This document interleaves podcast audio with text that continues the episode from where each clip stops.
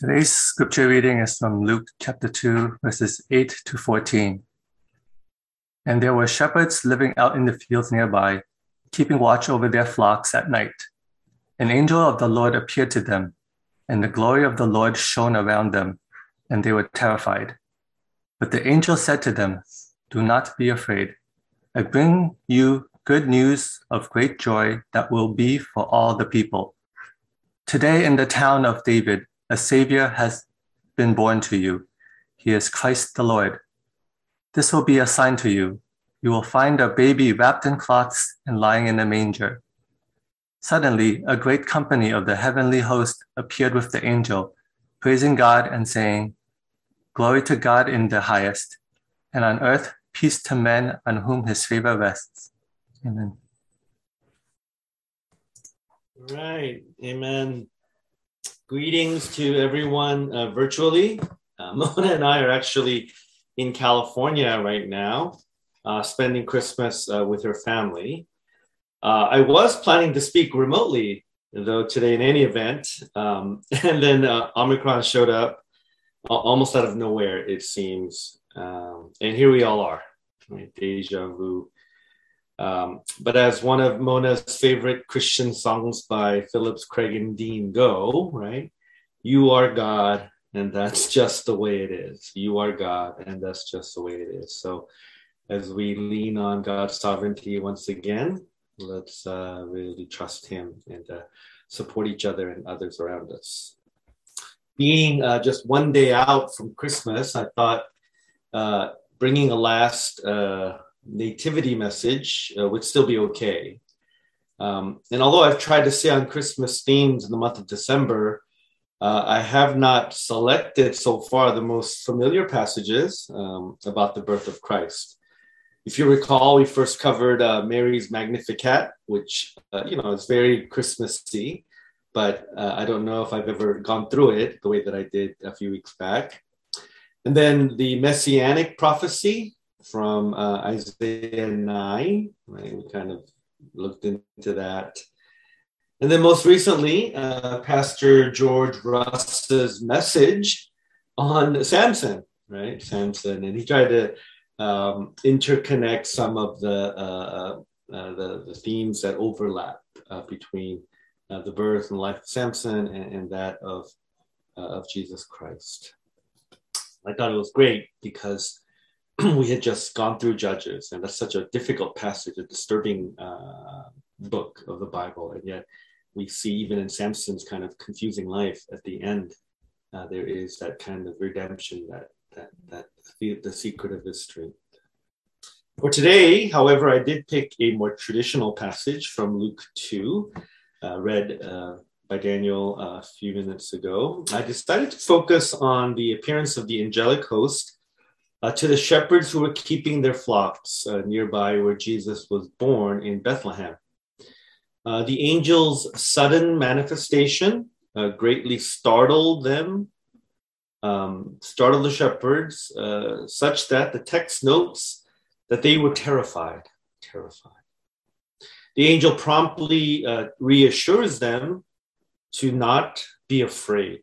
Not be afraid from that exchange, uh, I'd like for us to think about the idea of fear, the, the concept, the experience, the burden, uh, something very familiar to uh, the human can. Uh, fear is said to be one of the two greatest motivators or impulses in human life. Along with love, uh, fear can make people do things or say things which reveal uh, some of their most basic character or values or feelings. Parenthetically, I would insert faith as a third potent motivator, although some uh, might argue that uh, faith is grounded in you know love or fear. Um, well, in our current day, I believe there's much uh, fear floating around um, as well as lodging in our hearts.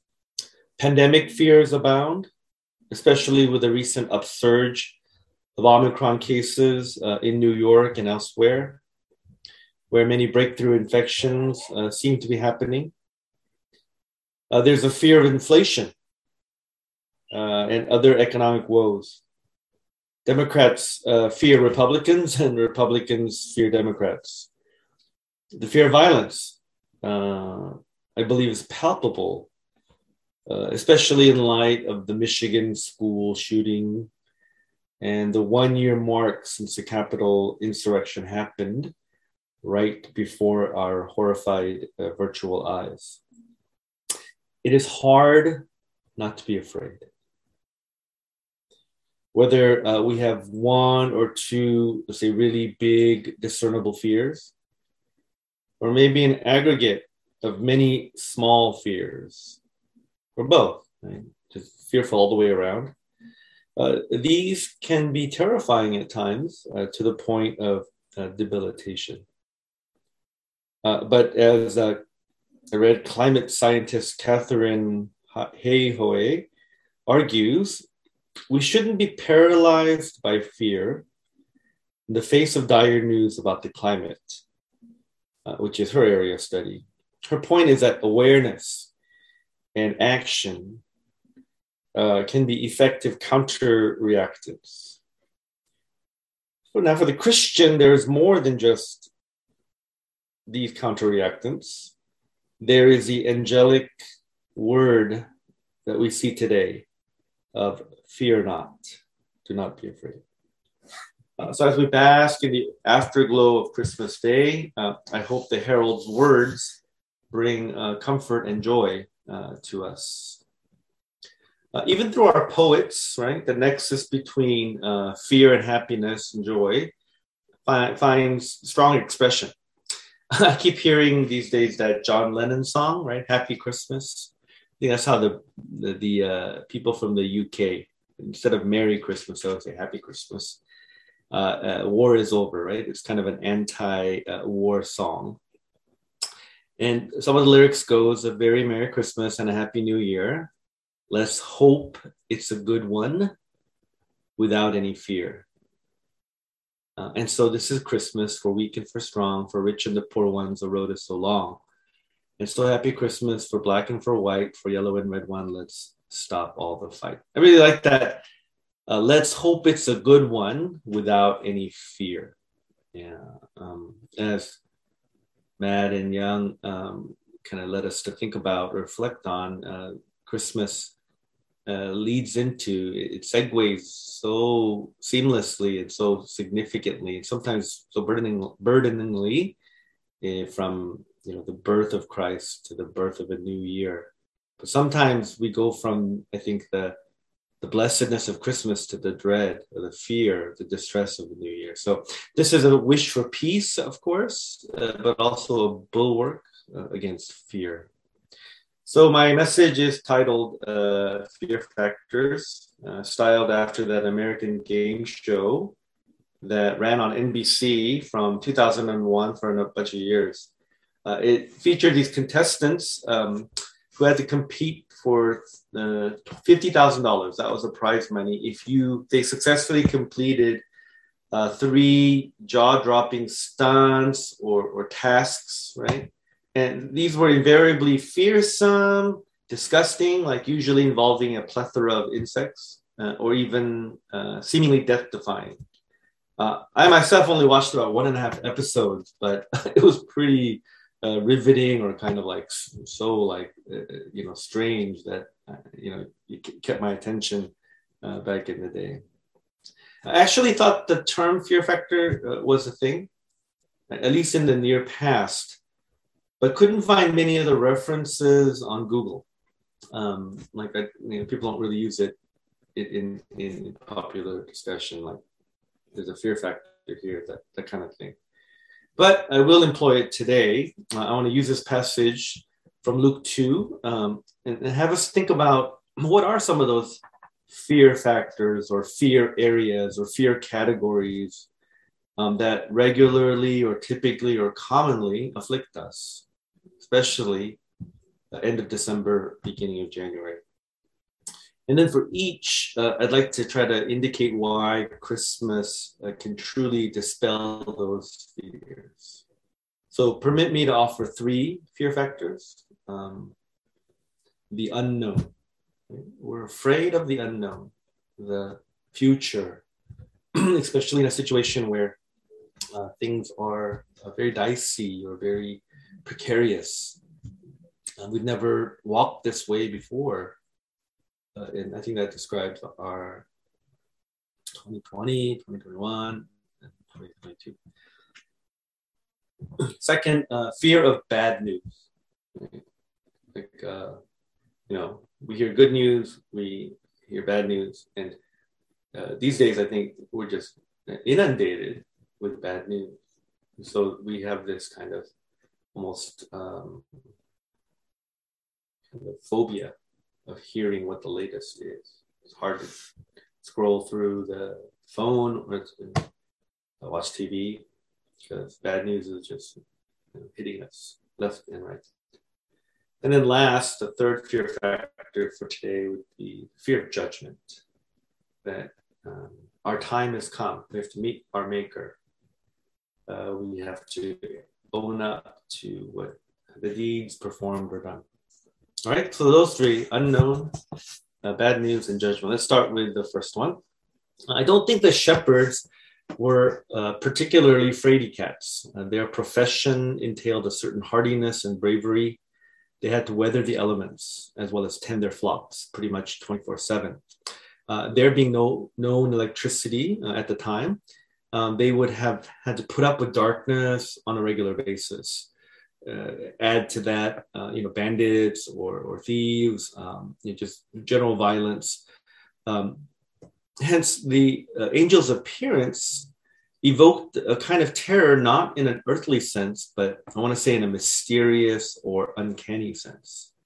Uh, these men probably never uh, had an angelophany uh, an angel angelic appearance before they never experienced that. Um, and accompanied by the glory of the lord the light that shone around that must have been uh, quite unnerving to say the least and even though it turns out to be a positive and beatific event, it wasn't until the angel reassured them not to be afraid did they experience any form of relief.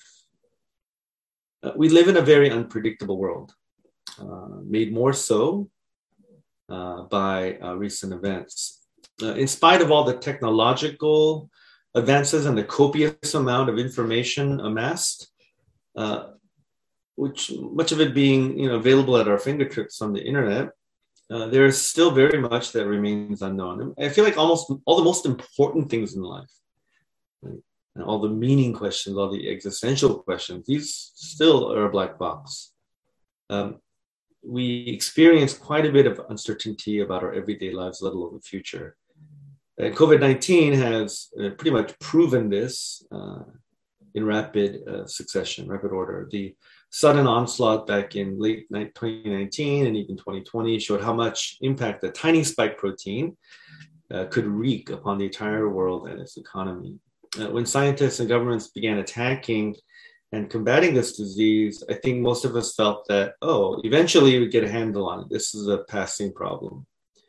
And certainly much progress has been made. Nonetheless, the swiftness and relentlessness of the Omicron variant continue to teach us that lesson we still don't know. Uh, compounded with all the cultural wars, the unpredictability of public health and with people, uh, our sense of fear about what we don't know has only been reinforced more and more. Uh, Jesus came profoundly to help us combat this fear of the unknown. Uh, that's that's part of the Christmas uh, message, I think, which encourages me encourages me the most. That the incarnation of the Son of God, among many great purposes, um, it's really intended to be the revelation of God to humanity um, in a very personal and direct and encouraging manner. Like God no longer wanted uh, to remain a mystery he wanted to eliminate the fear of unknownness, at least with respect to him. Right? Through, the, through Christmas, God wanted to show us who God was. Uh, John 1, verse 18 puts it uh, this way No one has ever seen God, but God, the one and only, who's at the Father's side, has made him known. Let's spend like a second or two uh, just meditating on on the uh, beauty of this verse.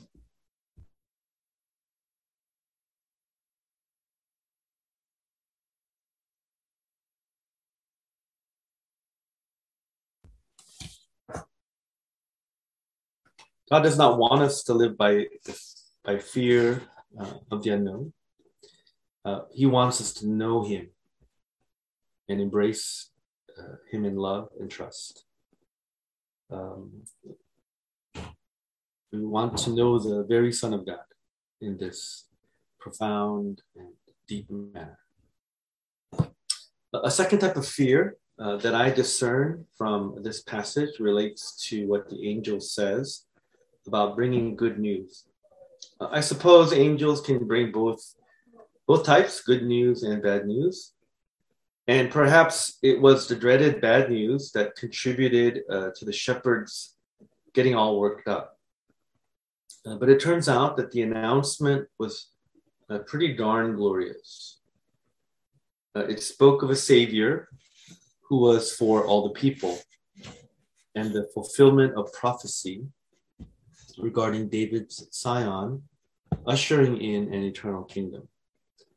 Uh, that was not only good news, but it was the best news, uh, at least uh, to the Israelites.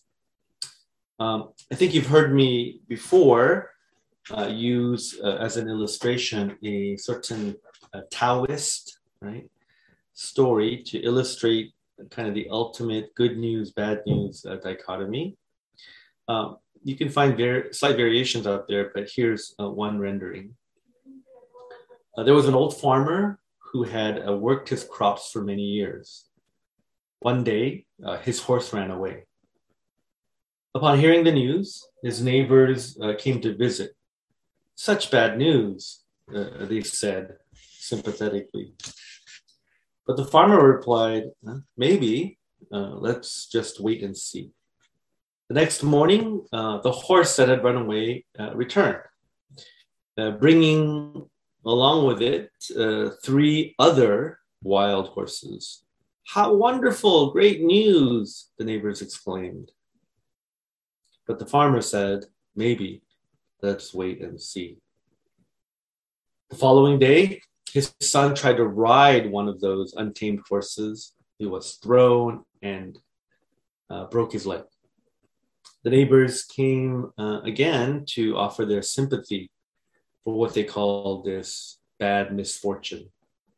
The farmer replied, Maybe, let's just wait and see. The day after, uh, military officials uh, came to the village to draft young men into the army for war. Seeing that the son's leg was broken, they passed him by he was exempt. And the neighbors congratulated the farmer on how well things had turned out. Now, I don't know what the opposite of instant regress is, but like you could take this, you know, further and further, right? Um, the farmer could reply, maybe let's wait and see.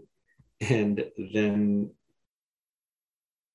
the son could be like a problem child, you know, and, and cause grief to the father. That could result in something. So I think the the, the lesson uh, you could take various ways is kind of whatever. Don't overreact to things. There's no such thing as really good news or really bad news.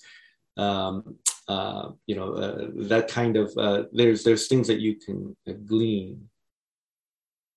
And uh, even though this is a secular story, I find that um, there's wisdom there, right? I think uh, most of what we read digitally or in print over these days, or um, kind of converse with each other about, it just, like I said, seems to be uh, kind of really terrible news, always bad things happening, you know, natural disasters, relational disasters, political um, catastrophes. Um, you know, my Apple news feed has this regular feature about a uh, kind of they'll, they'll, they'll do something about a, a feel good story, something you know somebody does something kind of um, you know, really humane or really sacrificial. I think the latest one is like a nurse rescued one of her, I think, COVID patients, like uh, dog, which was in a rescue shelter, and like reunited them, and, and it's kind of went above and beyond. And they'll say something like, they'll feature the story and then say plus other good news, and you can kind of scroll or or connect to uh, other you know better uh, you know stories but comparatively, it's like one out of a hundred one out of a hundred. You know, we're being swamped. We're drowning in bad news. The world seems to be falling apart. And so, if we allow our moods um, to be governed uh, by whether the news is pleasant or uh, unpleasant, encouraging or discouraging, uh, we may be in for an unhappy 2022. Uh, I myself um, I think I've kind of developed an allergy to bad news. I don't know if uh, it's my stage in life or my natural disposition or just the nature of being a pastor or living in New York. But um, something as simple as checking email or text, uh, it can be at times a harrowing experience.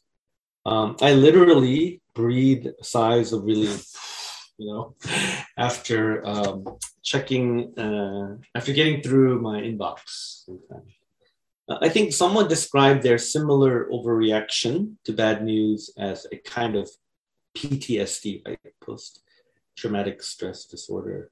Um, and I doubt that my dislike or my issues arise to that level, but I must admit it certainly is a joy sapper um, often enough. So I'm preaching to myself uh, when I repeat the angel's admonition here. Um, that the declaration that he brings, good news of great joy, good news of great joy, verse 10a. Jesus, the greatest news of all ever, uh, was born in Bethlehem right, 2,000 years ago. He lived, died, rose, ascended, and lives on today for us. For us. So his, his good news, right, is of an eternal value uh, because it never changes. It's that Taoist story, that farmer story, right? Um, permanently good news. Because what Jesus has done for us, it never changes no one or nothing can undo or take away the salvation that he perfected through his shed blood on the cross. Uh, our today can be good, our tomorrow can be good, our death can be, you know, good. Our ultimate future will be good, beyond good. We don't ever have to fear bad news we don't even have to fear badness itself. Evil has been overcome, it's been conquered, it's been vanquished, and one day it'll be eradicated forever and ever and ever. Right? He shall reign forever. And of course, this truth is inaugurated by the very nativity scene that we are reading about uh, today. We even call the uh, story of Jesus the gospel. Gospel. Uh, in um, Latin, I think that's where the word gospel derives. Um, it's um, good story, right? Good story. Not only in the sense like, oh, it's interesting and riveting, but morally it's good, spiritually it's good for humanity it's good. In Greek, uh, the word that is found is euangelion, or we, we kind of call it evangel, evangelion. Right? Uh, this literally translates as good news. And, that previously that term could be used for like Caesars, right? Um, the birth of a Caesar or another great personage. But you know, those people were, uh, you know, they, they they killed, they they destroyed, they rampaged they you know raped and pillaged in order to get to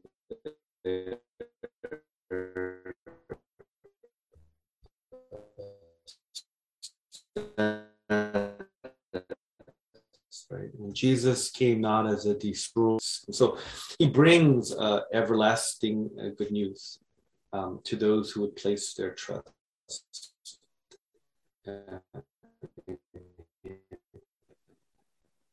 Therefore, what news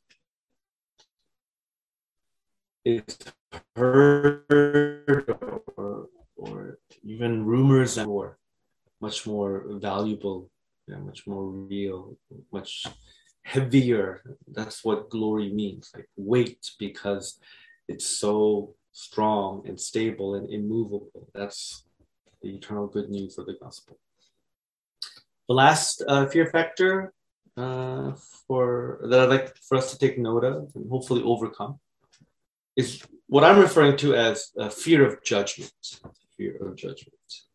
Now I know that you know Christians right? Because of G- what Jesus has done, we shouldn't fear. Um, we're we're uh, spared, right, of uh, judgment for eternal life or eternal death. Because of Jesus, we have eternal life. But I think in our human weakness and our human vessel, right, this kind of to me it's an auto reaction almost an involuntary reaction uh, to the fear of having to stand before God and own up to what I've done. Now, as Christians, we will be accountable for how we lived our life that God has given us. But, but this is in terms of service and in terms of faithfulness, not in terms of sin and judgment. Now, be that as it may, um, I think this kind of fear of judgment is, is something that kind of like uh, kind of interwe- interweaves our world quite frequently. Um, what I'm saying is like in our uh, world today, feeling judged, it's, it's a really unpleasant experience. Even if we're like worthy of judgment, right? Even if we've done something wrong and somebody calls us out or criticizes us or, you know, says bad things, it, it just doesn't sit well. It's not some, you know, I think we'd want to avoid that uh, at all costs. Uh, we don't want others to think poorly of us. I, I was wondering why. Why is judgment? If I want to be a better person, right? Just you know, in, in, in a general sense, why would I take judgment poorly? Um, if it might help me, might further me along, right? Matt, brother Matt talked about one step forward, two steps back. If I can kind of make it two steps forward, one step back, why would I kind of mm, dislike the experience of being judged uh, so much. I, was thinking that it, I think it's for me at least it, it, it strikes a nerve about my own uh, self understanding. So when I think when when I'm judged for something, um, more often than not, at least in my experience, uh, there is already in me an underlying insecurity, a sensitivity about that very thing uh, that I'm being judged for. It's already there in my psyche.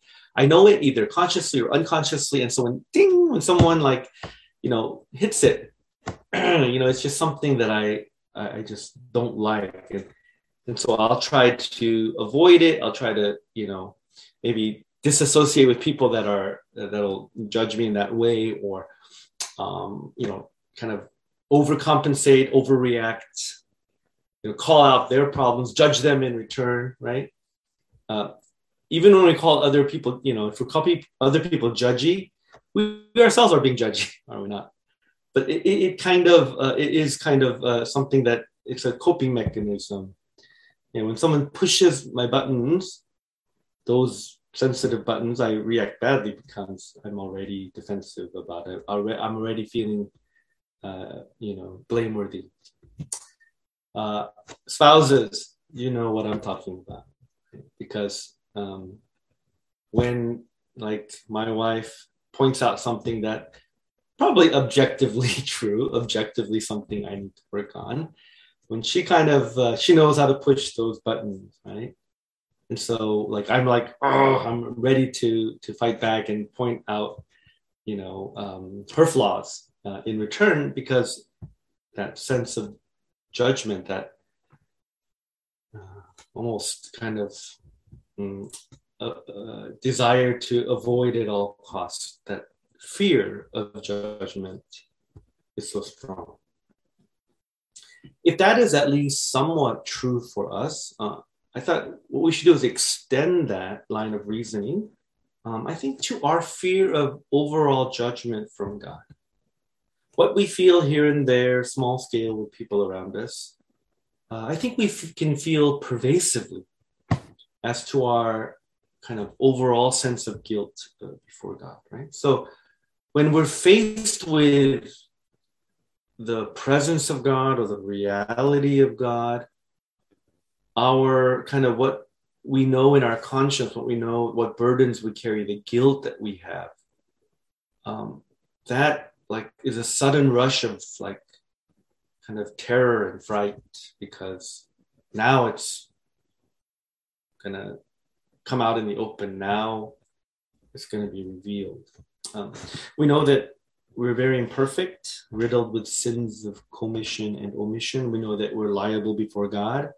So we have this incessant unease that we're going to be called out for it. Right? There's a sense of rebo- foreboding, uh, what we call the day of ju- judgment day or the day of reckoning, right? It's variously called. But in the short term, I think when something supernatural or otherworldly takes place, our fear of judgment gets triggered that oh no um, god is holding me to account and i think that's part of why the, the shepherds were afraid i mean they knew this was supernatural they knew that this was you know something major and so they knew that this might be the end of their lives and they would have to stand before god and so that's why specifically i think the angels um, exhorted the shepherds to not be afraid because of what Jesus really came to do, right? Today in the town of David, a savior is born, right? Born to you. He is Christ the Lord.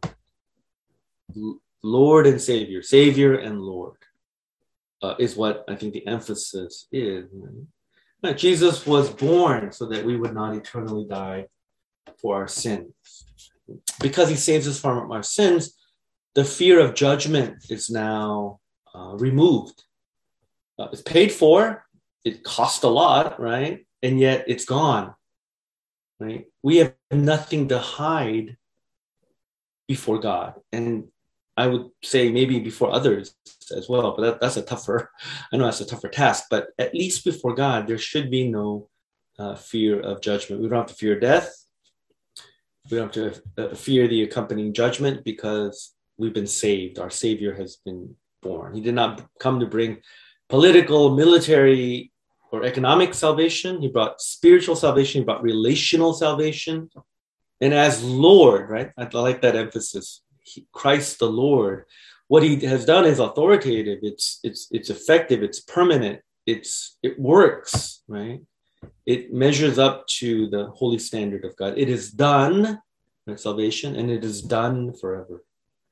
Uh, we don't need to fear judgment because we no longer need to fear the judge. We no longer need to fear the judge, right? Isn't that what Christmas means? Emmanuel, God with us.